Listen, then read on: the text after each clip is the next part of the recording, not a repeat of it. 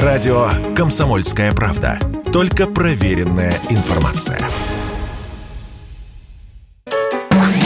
Российские кинотеатры показывают пиратские версии голливудских премьер.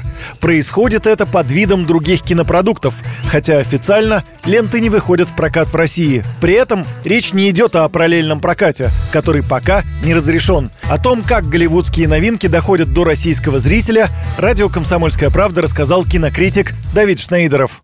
Кинотеатры анонсируют показ некоего русского фильма «Подводная лодка в степях Казахстана». Как правило, фильмы, которые никто не ходит. И к этому фильму вдобавок они показывают голливудскую премьеру с диска, приобретенного нелегально. Я не думаю, что они показывают с основного носителя DCP, но какой-то качественный носитель, возможно, Blu-ray, таким образом занимаются наглым, откровенным воровством.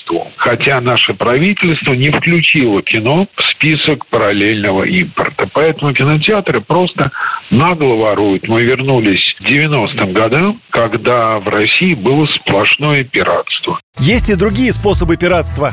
Голливудский фильм показывают в рамках киноклуба или называют показ мероприятием. Таким образом, кинотеатры пытаются избежать штрафных санкций за демонстрацию нелегальных копий картин. К слову, сейчас количество кинотеатров в России заметно сократилось, и хотя доля российского кино превышает 40%, посещения падают. Все надежды кинобизнес сейчас возлагает на легализацию параллельного импорта. В таком случае российские кинотеатры смогут рекламировать и, главное, показывать голливудские фильмы. Схема будет работать так же, как сейчас это происходит с новыми иномарками. Официально дилеры ушли, но машины приходят через третьи страны. Вряд ли помогут всей киноотрасли и последние громкие российские премьеры, считает киноэксперт Давид Шнейдеров.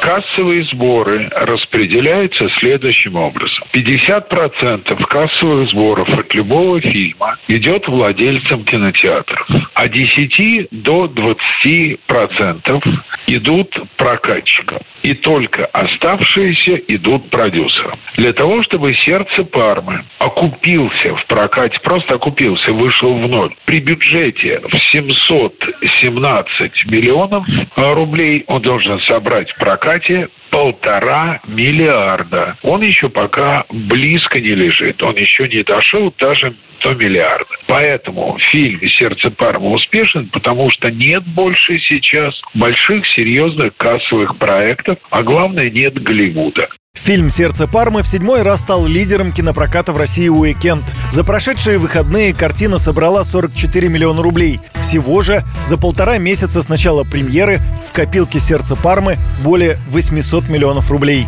Юрий Кораблев, Радио «Комсомольская правда».